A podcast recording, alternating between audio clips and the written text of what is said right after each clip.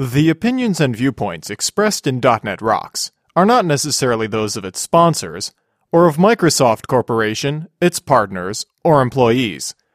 .NET Rocks is a production of Franklin's Net, which is solely responsible for its content. Franklin's Net, training developers to work smarter.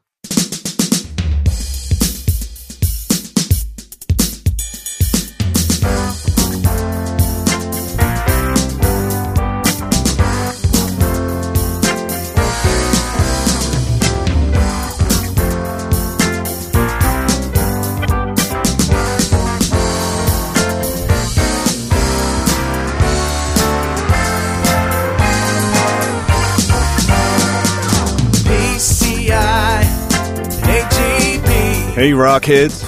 Stop talking to those H&R blockheads and listen up. It's time for another stellar episode of .NET Rocks, the internet audio talk show for .NET developers with Carl Franklin and Richard Campbell. This is Lawrence Ryan announcing show number 434 with guest Arun Kishan, recorded live Tuesday, March 10th, 2009. .NET Rocks is brought to you by Franklin's Net, training developers to work smarter. And now offering SharePoint 2007 video training with Sahil Malik on DVD, DNR TV style.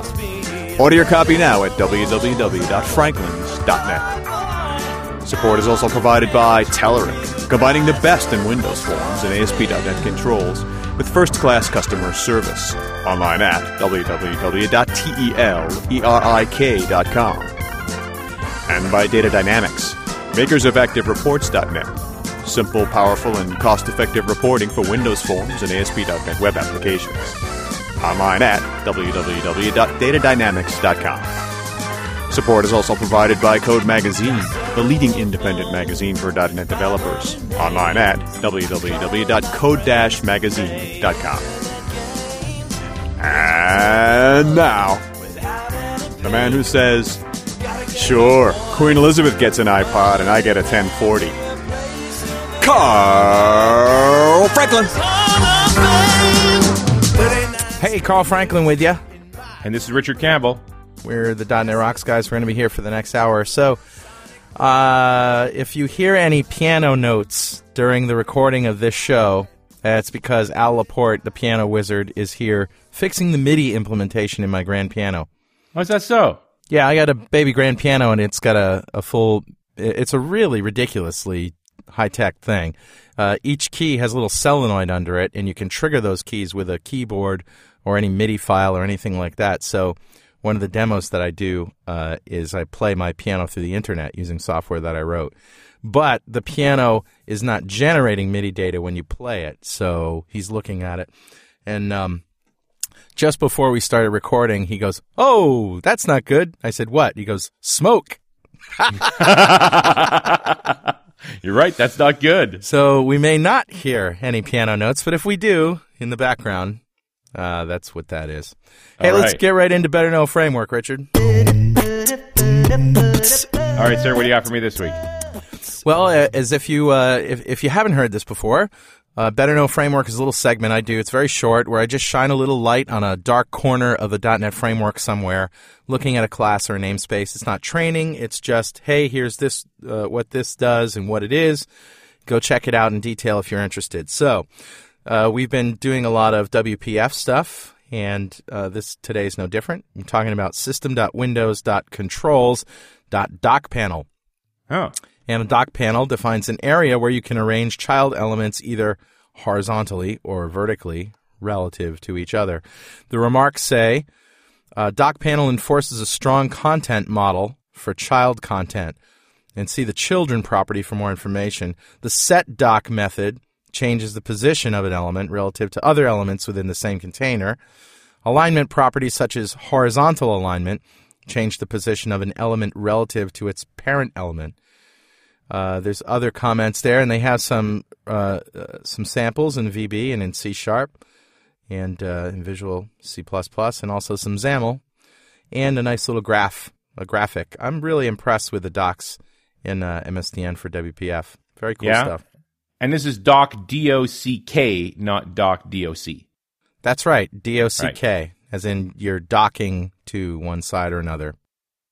And it's cool just to think about how sophisticated the WPF uh, infrastructure is. That you can all of this stuff is in there. It's all in there, and there's so much of it. That's why we're that's why we're doing a a, a lot on WPF lately. So, Richard, you got an email? I do indeed. Uh, this one is from Mike Simpson, and it's a call out about Second Life. He Oh. says, Hi, guys. First off, I want to say I listen to .NET Rocks religiously, so keep the shows coming. Okay. In your show with Doug Crockford, you had a question about whether Second Life supports voice. I'm sure you've heard it from hundreds of people about this, or maybe even thousands by now, but I'll throw my two cents in. Second Life not only does voice, but it supports both private and public conversations. That is Wow. to say, you can have a private conversation with one or more individuals, or you can have a public discourse among all the avatars in the vicinity, at least the ones who have voice turned on. Even better, Second Life's voice support is spatial. If an avatar is to your right, and that's your avatar's right, right? This is all virtual, and it says something, you hear it out of the right speaker, and so on. So the conversation actually has a sense of space.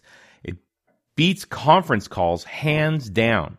Wow. How many times have you zoned out during a conference call, especially when there's half a dozen people talking at the other end, and all their voices are coming through the same little speaker? That's right. It's an interesting idea to just hold a conference call in Second Life. Well, we ought to we ought to look into it a little bit more. I, I ran it a couple of years ago, and, and you know it was eh, it was okay, but I'm gonna I'm gonna check it out again. And no, thousands and hundreds of thousands of people did not respond with that. You are the first, so uh, thanks. Uh, and Mike goes on to say, on a related note, I have a product in Second Life, which is a virtual radio system called Slipstream. Hmm. And it's integrated with an ASP.NET site that I wrote, and I'm currently rewriting in MVC. Consequently, and also because I perform live music in Second Life, I get questions from time to time about how to stream music from a client PC into Second Life. Wow. My product works by setting a land parcel media URL and doesn't itself deal with voice. Some people who do use Second Life's voice support to stream audio to other avatars in the vicinity. It's all lo-fi, but it does work. Wow. It, it's that's very cool. Let me give you the link to the guy's site. It's slipjig.org. Very cool. Is that JIG? Yeah, J I G, slipjig.org. Awesome. Thanks very much. I'm going to check that out. Yeah, thanks a lot, Mike. And we'll be sending you a .NET Rocks mug. And if you'd like a mug, send us an email, .NET Rocks at franklins.net. Well, Richard, let's uh, introduce our guest. This is a Thursday show, and, and we're, we're going to have some fun and kick back here. Arun Kishan joined Microsoft in 2002 after completing his undergraduate and master's degrees in computer science at Stanford University. He's been in the Windows kernel team ever since. He's contributed to the development of several Windows releases, including XP, SP2, Server 2003, Vista, Server 2008, and now Windows 7. During his time in the kernel team, he has been the primary owner for several core technology areas in the operating system, including the thread scheduler, core synchronization facilities, the threads and processes subsystem, the DLL loader, and others. He has currently taken on a role as a software architect and is hard at work on projects that will span the core kernel, virtualization, and componentization teams. Hey, this doesn't sound like a Thursday show. It sounds pretty hardcore, doesn't it? Yeah. But how often do we get to talk to somebody on the kernel team for Windows? It's really true. Arun, welcome. Thank you. Wow, I, I have so many questions. I don't know where to start. I, uh, let's just start with uh, your experiences. Um, uh, you joined Microsoft in 2002, and, and you always have been. It seems like you've always been working on the kernel team. Did you do anything before that? Yeah, I came to Microsoft and uh, went straight onto the kernel team. So I've had different kind of technology areas or, you know, roles that I've served as a developer to tech lead to, I guess, uh, architect now. But uh, mostly it's been in the same technology space. But I have spent time, you know, working on, as I mentioned, the componentization teams and also some of the virtualization stuff as well. It's very cool. The first question that comes to mind is um, congratulations on merging the Server 2008 and Vista kernels. Yeah, that uh, we've been basically running on the same core kernel for quite some time actually, and typically they align a little off cycle. So you would see that you know the Vista kernel uh, was the client release, and then Vista SP1 and Server 2008 kernel were basically the same. The same, right? So um, in the previous release, it was sort of similar to that, where we took you know the Server 2003 kernel, and that became the Vista kernel and so on. And this last release was one where we were able to tie, you know, basically do the client and the server at roughly the same time. But a lot of the core system components are actually shared. Um, so our team actually is the core OS division, and it's a shared team between the client and server. So most of our technologies, you know, just go straight into both products. Hey, as long as we're talking about um, Vista and Server 2008, um, I heard that people are running Server 2008 on their desktop, uh, the 64-bit version, and turning on all of the graphics stuff and all of that, um, and which it essentially turns it into Vista 64-bit. But and I'm running it myself. And the only problems that I run into is with licensing because some software that's free on a client operating system won't run because of licensing on it. So that's really the only the only issue that I'm getting into. And I think because of that, I'm going to go back to uh, Vista 64 uh, on my desktop. And and basically, I ran it because some people were saying that um, that it ran faster, you know, and had less problems and stuff. But I run them both. I run this on my core recording machine. I run Server 2008, and we also run uh, 64-bit on other machines that are used for editing, and we, I see virtually no difference between them.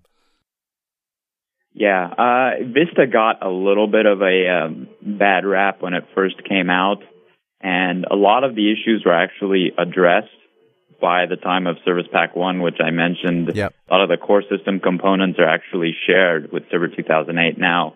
A lot of like services and other things that aren't necessarily applicable in the server environment are Right. off you know, by default there, which may contribute to like, you know, the perception that there is, you know, less activity or, you know, things like that. So definitely there's a difference, but you could achieve the same thing by shutting off a lot of stuff on your desktop as well. So especially once you turn on all the graphics and stuff, you're basically almost in the same boat. Yeah, it's pretty much the same OS. So um, the the other thing I want to mention, which might be of value to listeners, is a, a little tip that I figured out, which is every once in a while you're running a 64-bit Vista or Server 2008 64 desktop, whatever you're doing.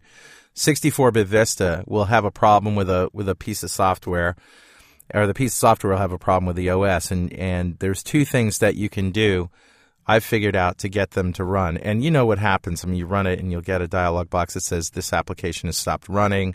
Almost immediately, something happens. There's two things. One is to uh, right click on the properties for that application and you can set compatibility mode. Um, you set it to Windows XP SP2. And the other thing you can do is data execution protection. Tell us a little bit about that. And, and just, you know, data execution protection is in your uh, control panel system performance advanced tab somewhere. I, it's not, a, I can't find it off the top of my head, but tell us a little bit about that if you know. Uh, the data execution protection Yeah, specifically. right. Um, yeah, so the this was happened. We added this stuff around the time of XPSP2. That was a year in which there was a lot of um, you know security issues Right. around, and we reacted by putting a lot of hardening into the operating system. Right. And one of those is the data execution protection stuff. And basically, what that is is it prevents um, code execution out of uh, data regions, which is typically like you know not the intended um, space for code. Right? Code is typically in the code pages and you know well designated areas. And there's a few exceptions where code is dynamically generated and executed out of data. And for those, the application to work now on the newer operating systems because we are leveraging, you know, processor support to actually make sure you cannot execute out of, you know, improperly protected memory regions.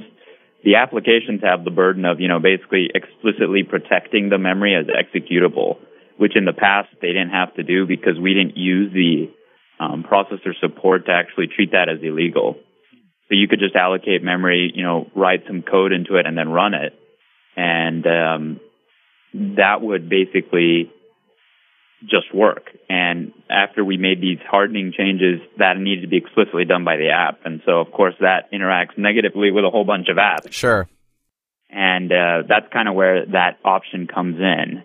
Um, by default, on 64-bit, we kind of enforce the NX protection. It's not a um, on x86, There's the 32-bit releases, it was a little more lenient because of the huge ecosystem, but the defaults on the 64-bit are um, that NX is enabled. Okay, so so what it is is it's sorry, a I list. was using uh, NX and data execution protection ex- interchangeably. Uh, Okay. NX is no execute. Okay. So what it is is it's a list of applications that you can add. It's an exception list. So if you have an application, I had to do this with Sony Vegas 8. If you have an application that that otherwise you trust, uh, you know, it's something you purchased, it's a it's a name brand application, and it's not working, you can add it to this exception list, and then it won't uh, won't be enforced. Is that now? Do you remember if that was a native uh, 32-bit or native 64-bit process, It or was was, it a- a? It's a 64-bit version of Sony Vegas 8. Yeah. I see. And they still had to require the exception. Yep. I see. Yeah. I don't know why, but that that seemed to fix the problem.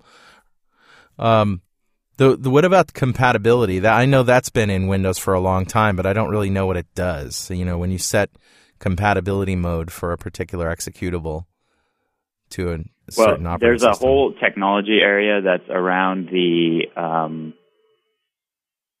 app compat that we have, and when you set that option, what it does is it um, whenever we go to create a process, we do a lookup in an app compat database to say if there's an entry for that process or class of application.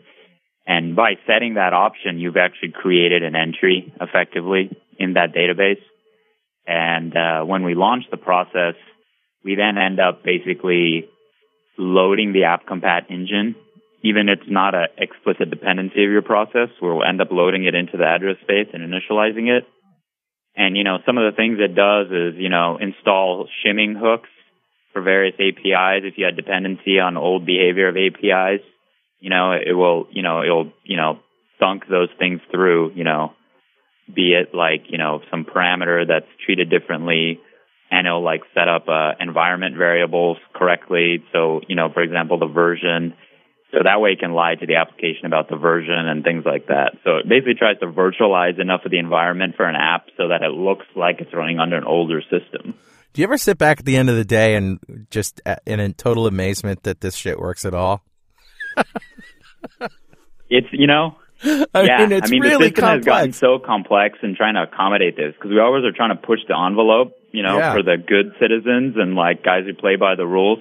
But there's lots of apps and things out there that are kind of taking dependencies on the not documented or implicit contracts in the system, and that makes up a large amount of our user base, right? Which makes Windows a predominant platform, and so we have to make sure all that stuff works every release, and Yeah. you know, back several releases. And with Windows 7 especially, we've been pretty hardcore about not regressing any compatibility from Vista. Because, you know, we took kind of a big hit with compatibility initially, right? We Right. changed a lot of things in the Yep. name of security and stuff. And, you know, I think those are all good changes, but, you know, the ecosystem wasn't quite ready for all of that. Yeah. And with Windows 7, we're saying, okay, we rocked the boat sufficiently there.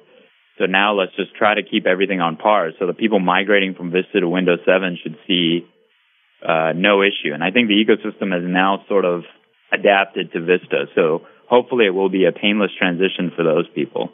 Yeah, I imagine it will be. The uh, what we know about Windows 7, of course, even the beta is faster than XP and with less memory footprint. That was no accident, was it? Yeah, no, we've been very, very hard at work on uh, performance in this release. So performance and footprint. So I'm glad to see some of that stuff coming to fruition now in the press and whatnot. Arun, I saw a great story uh, about you and uh, Mark Russinovich, and I think it was around the thread scheduler. Can you can you tell that tale? Yeah, sure. So that specific issue was around uh, scheduler uh, scalability. And so, as as we mentioned before, I work in the kernel team, and in Windows 7, you know, we were talking about the kernel being shared. The kernel will also be part of the next server release, uh, which is Windows Server 2008 uh, R2. And um, that basically will have support for greater than 64 processors, which is kind of a big feature um, for the operating system. I mean, to this point, we've only been able to support the number of processors equal to, you know, the bitness of the system because of the way our data structures are internally. So, for example, on a 32-bit system, you could support up to 32 processors. On a 64-bit, up to 64. And so, going this next step to go above 64 required us to kind of replumb a lot of the data structures in the kernel to, you know, not assume that limitation. And so we did that, and that was like the first big bunch of work, you know, to get to run on, you know, two, uh, 128 and 256 processors, which is what uh, the server will support. But the next bottleneck we hit once we do that is the actual scalability, which is, you know, the bottlenecks within the operating system and, you know, beyond the operating system, the applications where they cannot actually scale to run on that many CPUs. And one big problem area that we saw in a lot of the uh, server workloads was in the thread scheduler and in memory management and in the cache manager. These are all three kernel components. And uh, basically the contention that we would see on the, you know, synchronization inside these components would basically tend to degrade the more and more CPUs you add because, you know, you have more CPUs contending for these locks. And depending on how long they are held and the frequency at which they're, you know, that the lock is acquired, you can basically have kind of negative scaling almost as you increase the number of processors because, you know, for example, if we have like 10 guys in line and I, I use the lock, I, you know, I do my work and then I go basically, I need to turn around, grab it right away. If the other guys have queued up in that time, I have to go to the end of the line Right. Basically to wait for my turn again because we try to ensure fairness with these locks and other tricks like that. And so as we go, you know, up to 128 processors in our initial benchmarks, we saw that, you know, we're basically um, scaling not as well as we would like. I mean, we scaled like 1.4x, which isn't bad um, in in the SQL Server benchmark, which TPCC initially, and Right. um, in that we had about 15% of CPU time spent spinning on the scheduler lock, which is called the dispatcher lock. So just the Um, time to take to switch between threads was 15% of the processor availability. Wow. Right. Well, no, it's even a little bit worse than that because on um, so typic there's two types of locks that you can have. In user mode, most of the locks you have are basically blocking locks. Like if you can't get the lock, uh, you block, you wait, right? And the the scheduler will pick up another thread to run, right? So there's some point, there's some environment at which basically the thread scheduler itself has to run, right? And then above that, other code will run. And, you know, once you reach that level, the, you basically can't context switch anymore. Wow. Meaning you can't use these locks that block. So you actually to end up using what we call spin locks. In a spin lock, you basically just spin. You literally spin on the memory location waiting for it to indicate the lock is available. Uh, you can do tricks to optimize the cache pinging and stuff, right? But effectively, that's the idea. And that's just wasted CPU time. You can't run another thread. So you can maybe run interrupts and stuff that can run at higher interrupt level than that, but effectively you can't like quantum man, you can't run a different thread. So the CPU is basically just spinning. And so if you think about that's these are spin locks because we're talking about inside our our kernel, the scheduler, and so it can you know context switch at its level.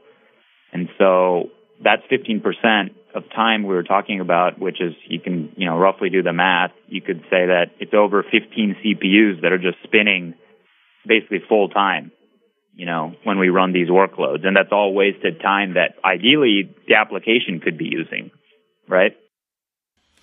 Well, and also just you hit a point where you no longer can scale, right? Right. And so we have two uh, facilities in the OS, and we added one more um, in Win 7. We have threads and we have fibers. And fibers are kind of lightweight threads that you can context switch between in user mode, but they have some compatibility ramifications with Win32 um, because the, all the state is not correctly virtualized, so you can't like intermix fibers that well with Win32 stuff. But a lot of people ended up using fibers, including SQL, to get the optimal performance, so they can kind of bypass the kernel thread scheduler for a lot of um, like heavy duty like scheduling stuff. Um, and in Win 7, we've added the user mode scheduling package, which kind of bridges the gap between threads and fibers, where we let you context switch in user mode, but all the state is virtualized. And so you can basically, you know, run with 100% compatibility with Win32, yet you have all the flexibility around that. Um, but when I mentioned the 1.4x number, this is back before the user mode scheduling or UMS came into the picture. We had a 1.4x there, and we actually had a degradation when you ran in threads mode. Ouch. And now for consumers, that's like the bigger deal because the fiber mode is higher performance, but because of this interop issues with uh, Win32, it's not always a recommended mode of operation in the field. So most people actually end up using threads. So in that state, we weren't in a great position without actually going in and tackling these tough scalability problems in the kernel. Okay, so how do you fix this? Well, Loaded so, question. well, just, this is an awesome problem. At this point, I'm like, all right, I'm going home. You got five minutes. Go. so we basically have, I mean, the dispatcher lock is you know, the main schedule lock in the system. And basically what it does is it protects all the core, you know, data structures and synchronization objects related to thread scheduling. Um, so if you've ever used APIs like wait for single object or wait for multiple objects or whatever the managed equivalents would be. Yeah. Um, those end up in the kernel basically taking this dispatcher lock. And the idea is if you say, okay, I want to wait on these five objects, if you think about the implementation of that, somebody's got to atomically, you know, examine the state of each of them. If they are signaled, then you basically don't have to wait. If they are not signaled, you have to somehow express your intent to wait until a signal occurs and then swap off the CPU. And that transition process from running to examining these objects to waiting was basically protected by the dispatcher lock. So that was a simplifying design in the original days of NT because, you know, some threads could wait on a set of, you know, three or n objects and another thread could wait on a set of, you know, n prime objects, which have a non-zero intersection. So the same two threads could actually have some objects in common in their wait set. So if you have a lock for each object or some more complicated thing, you got to be very careful with the lock ordering involved and things like that. Otherwise, you have deadlock. And so using one global lock for this thing was um, a great simplifying thing in the early days of NT, right? Where scaling to these kind of limits wasn't necessarily the topmost requirement, right? These problems with scaling and contention on the lock get really bad as you get to like, you know, 16 plus CPUs. And back, you know, in 1989 when the original design was done, that was like pretty exotic system, right? Yeah, that was off the well, two cores was exotic. Right. In and in the server space there were some larger configurations, but we're talking Yeah. like 4, 8 and like, you know, the ramp to much larger uh, server configurations took a long time, right? And so Sure.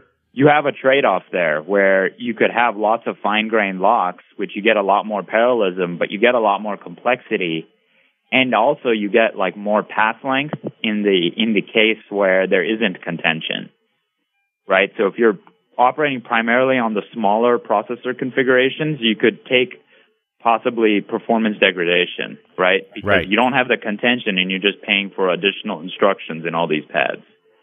Yeah. And so that wasn't a primary design goal at in you know in those times to make this as parallel as possible. But the thing is over time the thing kind of organically grew and expanded into other areas in the kernel and like the the what it protected, which is the transition from running to waiting in for a thread, it kind of got intertwined with a lot of other things that the kernel scheduler supports. So for example, it also supports uh, APCs, which are asynchronous procedure calls. So this is kind of like a, a signal from the Unix world. You can like Right. send an APC to a thread, and you know if it's running, it interrupts the thread. But if it's waiting, it unwaits the thread so that it can run the APC. So that code path is kind of on the side, but that has to also synchronize with it. So that needs the dispatcher lock also. Uh, alerts are similar; they just don't have a payload with them but they just wake a thread up, whereas an APC wakes a thread up and has a routine to run. But alerts also had to synchronize. So, you know, then there's like a timeout, which when you think about when you say, you know, wait for multiple objects with a timeout, the timeout is actually modeled as an object also, but it's a or relationship. So if you say, I want to wait for all these objects and you give five objects and then you say with timeout, the semantics that becomes underneath is these five like as an and operation or the Right. timeout and the timeout can fire and then undo the wait. So we have all those kinds of issues that kind of organically grew and got intertwined with the dispatcher lock. And so when you want to break it, you got to kind of approach the whole problem and get like an incremental sort of solution that can allow you to unravel the whole thing, but in a way where you don't have kind of the you know, write all the code and you're at the end, but it's impossible to actually feel good about like when you hit a bug because you've, you know, gone through so many, so much code change in between. So the challenge is actually to try to decompose it into from point A to point B and kind of have a series of incremental, like fully operational steps in between where maybe even some of the steps were like taking, you know, some steps backward, right? Like you do extra work that you'd have to undo in the next milestone. But at least this way, each step you could validate pretty, with pretty high confidence. And so that when we end up at the final implementation, we don't have the whole mess of code to debug, right? That the, the synchronization bugs or whatever would possibly make the problem extremely difficult to figure out what went wrong where. You know what? I just felt a disturbance in the force. It was ah! it was as if 200,000 listeners all simul- simultaneously reached for the Excedrin bottle. Wow. But the funny part is, this is all stuff that directly impacts us in the end because this is the threading model. All of the code that we build comes down to the kernel at some point to get a thread. This portion of .NET Rocks is brought to you by our good friends at Telerik, who bring you this message. One of the drawbacks of using third-party tools is that you have to deal with numerous vendors. So say goodbye to consistent quality and service level. Fortunately, that's not always the case. Our friends at Telerik, for example, are a true one-stop shop for .NET. They recently rolled out their Q1 release, which is just packed with good stuff. Start with Silverlight, an incredible grid, chart, editor, and everything else. A whole suite. A 3D chart. Yes, 3D in Silverlight is coming soon as well.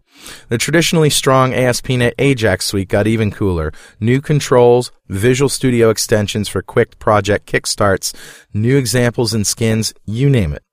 And how about web testing? Yep. Telerik is now offering a powerful solution for automated testing of modern Ajax applications. It's called Web UI Test Studio and is developed in partnership with Art of Test. Then comes reporting, WPF, WinForms, but I'm running out of time. So just go to www.telerik.com, T-E-L-E-R-I-K and be amazed. And hey, don't forget to thank them for supporting .NET Rocks. How closely did you did you uh, the kernel team that is you work with uh, the parallel task library people? The the user mode scheduling stuff that I mentioned, Mm. um, that was actually done with a lot of um, discussion with the parallel programming runtime group um, because they want to build their runtime to use that facility, um, the user Yeah. mode scheduler stuff. So this Right. is kind of this direction we're going longer term where a lot of the scheduling policy and, you know, context switching and stuff, you can kind of push out of the kernel scheduler. So the kernel scheduler is basically a general purpose scheduler, but any apps that need specialization can effectively build the second level scheduler in, you know, and not have to incur the kernel overhead of like context switching between real threads. So they can use these user mode threads to achieve that. And I think Mark has talked about that also um, in his video at Channel 9. So our our goal when we look at the thread scheduler is basically, or the kernel in general, is that it's the foundation, as you were saying. So Yeah. any bottlenecks we have there kind of limit anything that the ecosystem can do above it. And especially with Right. the dispatcher lock, it had gotten to the point where you're seeing a lot of complexity in the ecosystem because people were trying to avoid code paths or the simpler algorithms because they were worried the effect that it would have on their scalability to go through the thread scheduler. So, for example, um, there was set event and wait for single object used to take the dispatcher lock, right? And drivers would do all these complicated things to like amortize the cost of setting or waiting on events or because they didn't want to take a dependency on the dispatcher lock, right? And so by eliminating that now, we kind of have opened up the, the possibilities for these people to avoid kind of engineering around the kernel, but just using the kernel primitives with kind of faith that they're as optimal as they can be and as scalable as they can be. Well, So- and, and that's the goal, right? They should want to use your library because that's the fastest way to do it. Ideally, yes, and as scalable as possible, right? And so they Right. can innovate in their space rather than trying to build like, you know, meta synchronization or other primitives around what the OS provides. Yeah, absolutely. Um, and this and this this expands into all the other areas in the kernel, not just the thread scheduler stuff. So, and are we specifically talking about Windows 7 here? Like this is this new thread scheduler is going to be for 7. Yeah, this is in seven. This is in the beta you're using. Um, so, and the other thing that you know, as as we were getting at, this the primary motivator here is server, Right. but as we move forward now, we're not in the world anymore where you know desktop machines have one processor. No, not at all. Now we're talking like uh, at least two, probably more like four in the next uh, year or even more than that, right? Eight. Yeah. and um, that's definitely a place where the parallelism that the operating system provides, because the individual CPUs are no longer getting faster at the same rate, we're just adding more. We need the workloads to start scaling, and we need the operating system to not be a impediment to that. And Right. so this work will eventually translate to benefits on the client as well. Well, and we no longer have a uniprocessor version of Windows, right? There's only I remember the old NT days where you could run the multi-core version, which was really two cores, or the single core version, and that's that's gone. Yeah, that's gone. Because, I mean, as we mentioned, I mean, the reality is there's two sides to that. A, there's no one that really has the single processor machines anymore. Right. And uh, it's not that the multiprocessor version does not run properly on a UP system. It just is not optimized for that case, Right. right? Like we had some tricks in there where, for example, the spin locks are implemented differently because you don't have to compete with different processor at any time. You only have interrupts to deal with on your same CPU. And so you could do some tricks there, but the marginal gain now where that's not a common case and it's a uh, maintenance burden for the OS team to actually have, you know, two kernel versions, Sure. we just deemed that was not worth it or just there's no point anymore. And we should optimize now for the MP kernels, right? Yeah. Well, it makes sense, and we've all. I mean, we're not going to have 128 cores on our desktop this week, but it's Yep. hard to imagine what we will have in, say, 10 years. Right. I mean, when you look at something like the new Core i7 from Intel, Yeah. um, that that processor is basically a quad core, but it's hyper threaded, and so it has effectively eight CPUs, right? And that's Right. a that's a single socket. So that's basically a desktop that has that is already an eight processor machine, and we would never have imagined that on the desktop a couple years ago, right? And that's already here, basically. I thought So- hyperthreading was evil. So it's an interesting thing. The hyperthreading basically, the idea is they replicate a portion of the processor and they kind of utilize the, they kind of like share the rest of the CPU facility and they just have like, you know, the registers duplicated. And so there is a benefit to it when your actual physical cores are fully saturated. Then you can eke a little more performance out by using the hyperthreads, right? And for the processor vendors, it's very cheap to build a hyperthread because it's not a full processor core. Right. So the, the, the, the tension is basically that you can't treat a hyperthread and a core equally as far as scheduling is concerned. Right. If a core is free, meaning both hyperthreads are idle versus there's a core whose one thread is busy and one thread is idle, you want to prefer the one where the uh, hyperthread is um, both hyperthreads are idle. Right. So that's basically the mechanism that the Windows scheduler uses now to get better performance out of these SMT or hyper-threaded machines. Um, we basically try very hard not to use the hyperthreads until the utilization on the individual cores, where we're basically using one hyperthread per core, is maxed. And then we'll allow the scheduler to start using additional hyperthreads. This actually lets us basically get maximum performance out of them, right?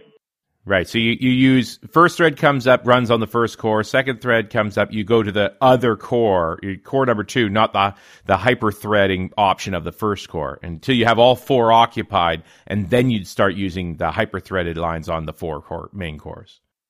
Yeah, that's effectively, yeah, that's basically the algorithm.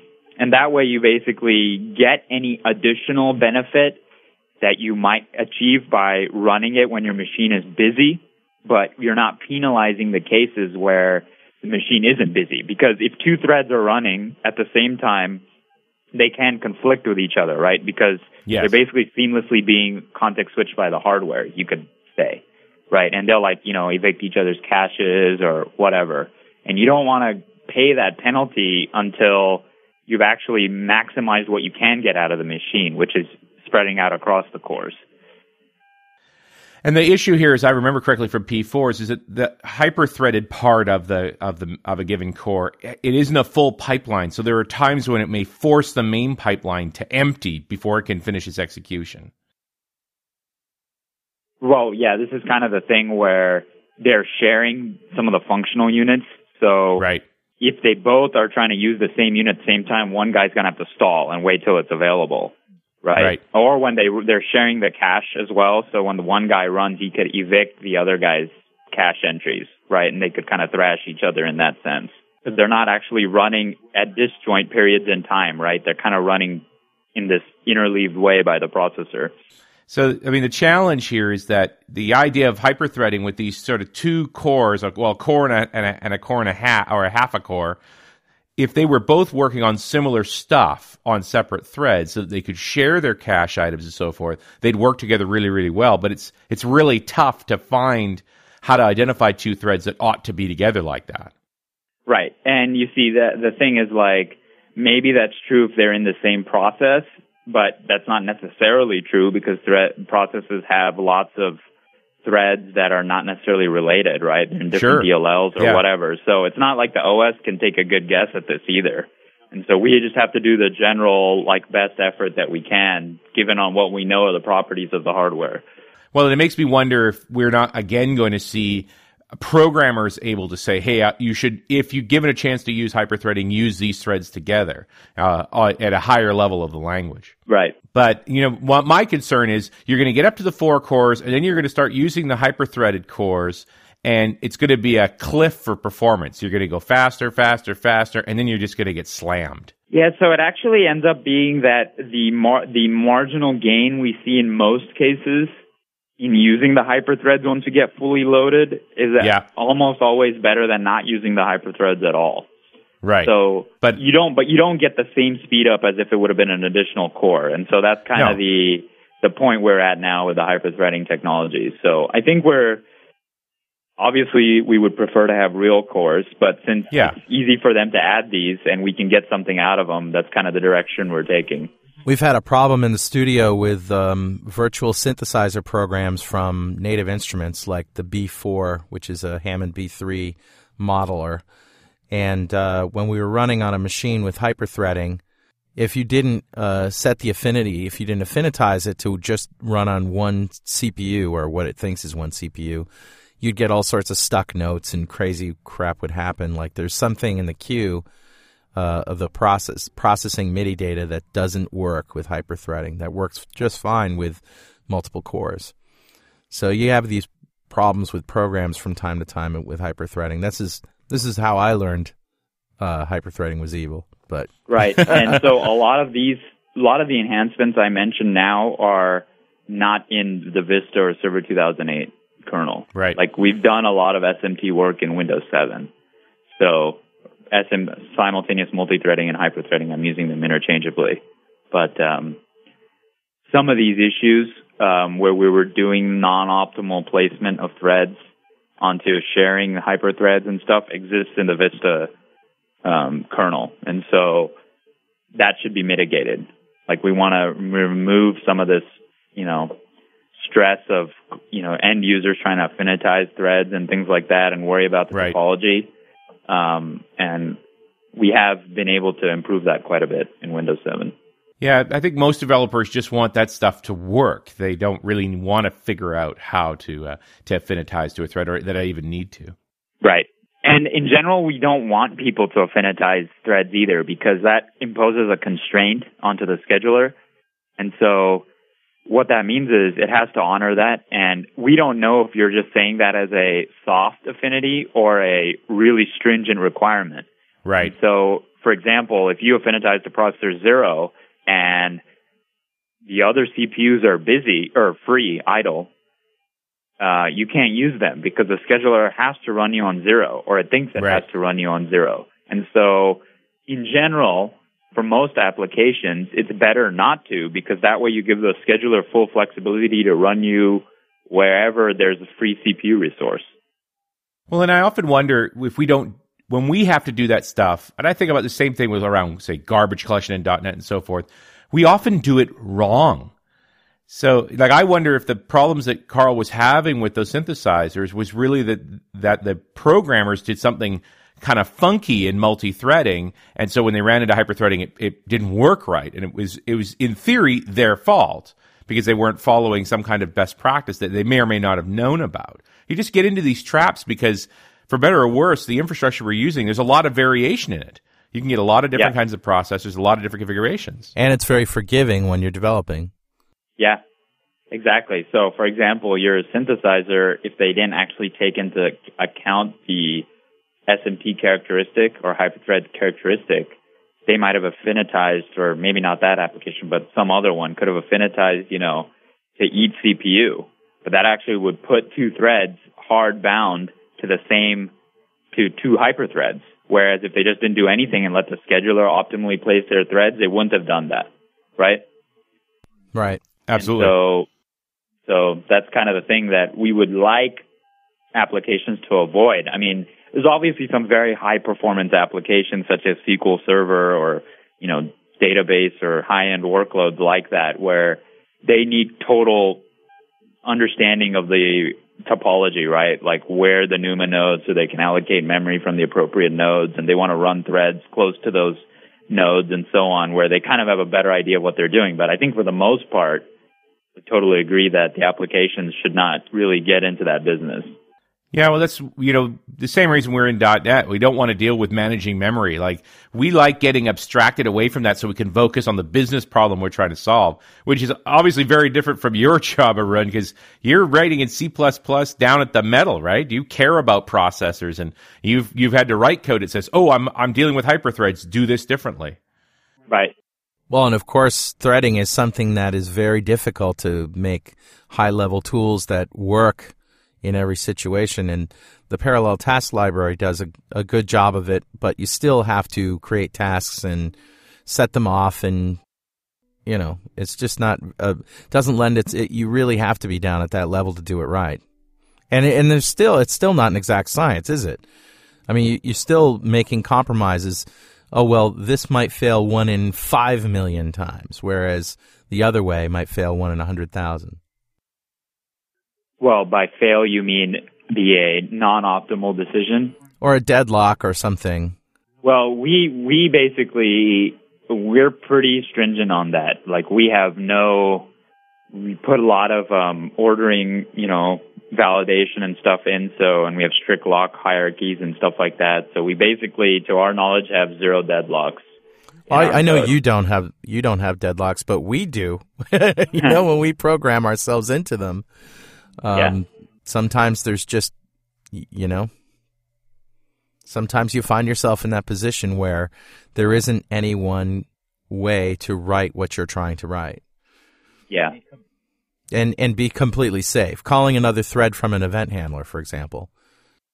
I mean, there's that's some of the things that we have to improve in our system as well. Like one of the famous problems is with DLL main, um, where we actually do a call out to arbitrary code under a system lock.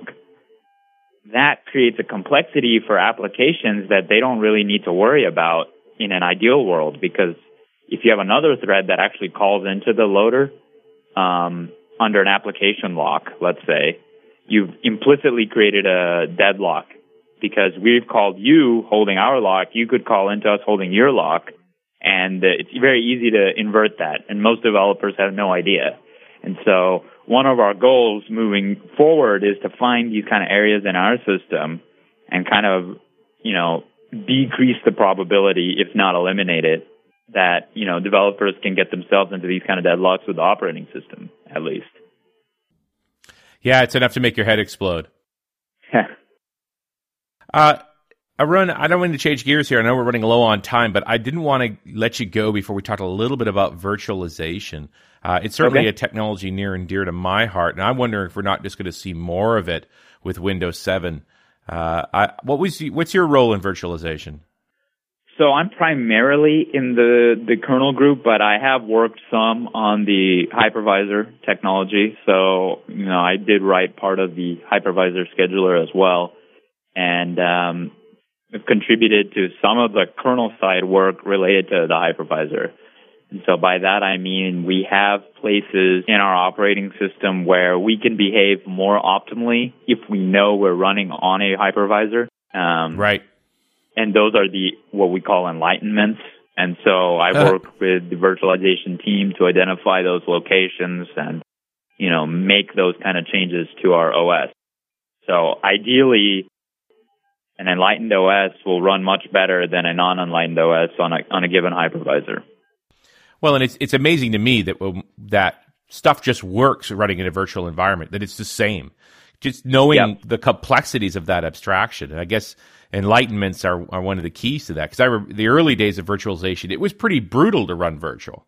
Yeah, so the kind of a lot of the difficult, so for the most part, some of the inha- processor features that Intel and AMD have provided, you know, allow that to be pretty nicely managed. They have virtualization extensions, but a Right. lot of the complexities come into kind of how do we abstract away like devices and things like that and emulate them properly and like where do we run the drivers and how do we maintain isolation between virtual machines and then particularly you get into some interesting scheduling challenges when you look at uh, multi-processor virtual machines because Yeah. when you run on bare metal, the you know there's no reason that processors aren't able to run concurrently, right? Because by nature, the fact that it's bare metal, the processors are always running.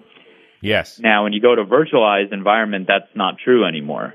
And so we have mechanisms by which we try to ensure that we don't get into bad situations where, for example, a CPU, a virtual processor is waiting for another virtual CPU that's not running, but at the same time, we don't want to do what we call gang scheduling, which is run all virtual CPUs as a block together because A, not all of the virtual CPUs always have something to do.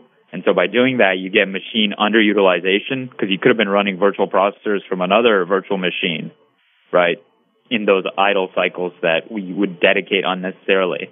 And so kind of bridging that gap and like kind of figuring out like what's the right trade-off there and maintaining the right performance and not getting into like pathological cases where multiple virtual processors are scheduled to the same actual processor because then if they're waiting on each other, they just waste their quantum basically because the other guy's like waiting to run on that processor. And so stuff like that is like where we end up into a lot of challenges to, you know, achieve parity with native hardware. Yeah, you've got to have you've got these virtual threads running inside of these virtual machines that then have to be assigned to real threads on real processors. And it, I guess the whole it's almost anomalous to even think of I have a multi-core virtual machine. Is, is that even real? Actually, am I actually then saying I'm going to run on two different cores? Are you, so today with the Hyper-V, you are you are able to create a you know an MP virtual machine, and yes, we do try to then ensure that the two virtual processors are ex- executed in parallel wherever possible, and they're not queued onto the same logical processor. Right. So the terminology we use is logical processors is like real processors, and then virtual processors are the processors inside a virtual machine. And then on top of that, you have threads, which the kernel is trying to schedule inside a virtual machine. And then on top of that, you now could have a user mode scheduler that's trying to schedule user mode threads on top of NT threads. So you can have like an interesting hierarchy of scheduling, you know, all the way from the metal up to the application that's running. It's kind of a gets kind of mind-boggling when you start thinking about it, right? Because at each level, there's certain assumptions that are being made about what can be running in parallel where, right? And as you add additional layers of virtualization, that complicates things. Well, before we wrap it up here, what can you tell developers to expect in the coming years from uh, from development tools dealing with multiple processors? I mean, besides what we have now, parallel task library aside. Well, we're not exactly, you know, in the development team, the dev div side of things, Mm-hmm. but kind of the big initiative that we're, you know, thinking about at, at the moment is how do we really enable the concurrency runtime, right? Like how can we push, you know, the get developers out of the business of having to worry about Right. all the parallelism themselves or Right. enable them to express it very simply in some new language or language constructs. And actual threading and synchronization aspects are managed transparently by the runtime and optimal CPU use and things like that.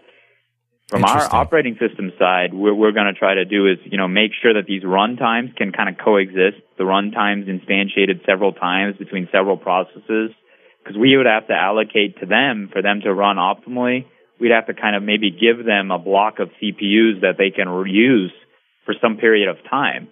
And it gets kind of interesting now because when you have like the user mode scheduling running, they don't really want the traditional, you know, time slicing per thread kind of scheduling. What they want is a sort of an epoch scheduling where you'd give an, a runtime possibly a set of cores for some long period of time, right? And then let let it kind of multiplex its work and run its user mode scheduler however it would like within that window, and then you kind of you know go to the next thing. But then you get kind of interesting issues on well, how do you negotiate that between multiple applications? How do you maintain a reasonable latency for applications if you're doing these big blocks of time? And so you get into lots of interesting issues around there. And a lot of these things are now made possible by the fact that we're just going to have so much compute resources on the desktop that we never imagined possible, right?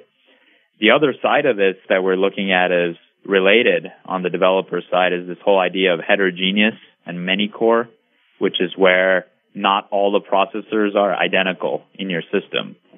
So this would be like where you can kind of ship work off to some other cores or special purpose cores that may have a subset of the instruction set available or are specialized for a particular purpose like graphics or like physics or other things. And so there's a trend towards that.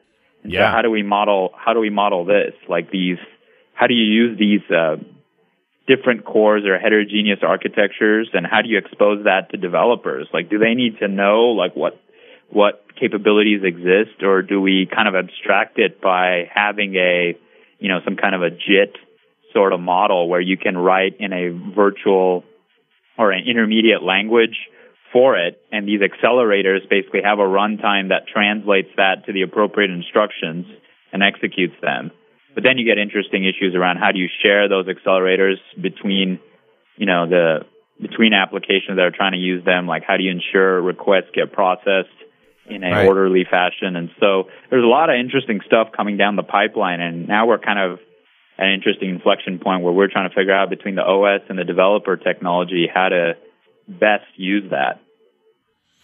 Yeah, I think that we we're not we're underestimating how much horsepower sitting in our GPUs these days that could be utilized for other things. Well, unless you have four screens.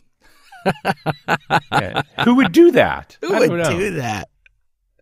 Uh, but but exactly, I mean that's a good point because if you look at some of the newer architectures coming out from some of the processor vendors, the GPUs are actually nothing but a whole bunch of cores, maybe slower speed, but they basically support a similar instruction set architecture to the Sure. mainline, you know, Intel or IA-32 instruction set is basically going to be implemented by the processors that are behaving as the graphics chip.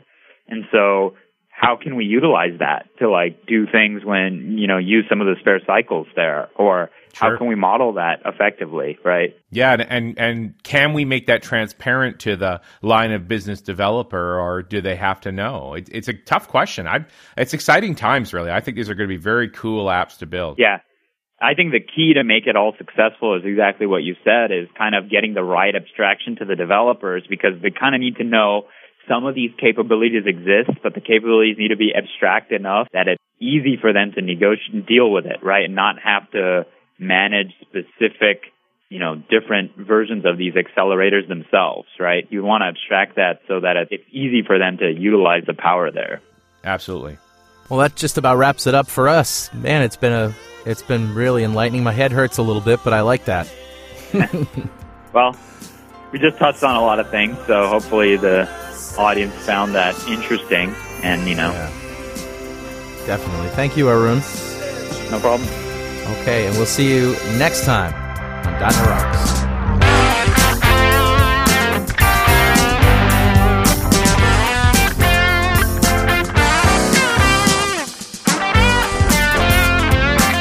.NET Rocks is recorded and produced by PWOP Productions, providing professional audio, audio mastering, video, post-production, and podcasting services. Online at www.pwop.com. .NET Rocks is a production of Franklin's Net, training developers to work smarter and offering custom on-site classes in Microsoft development technology with expert developers online at www.franklins.net. For more .NET Rocks episodes and to subscribe to the podcast feeds, go to our website at www.dotnetrocks.com. Got transmitter banned by the FCC. Yes, I'm a, a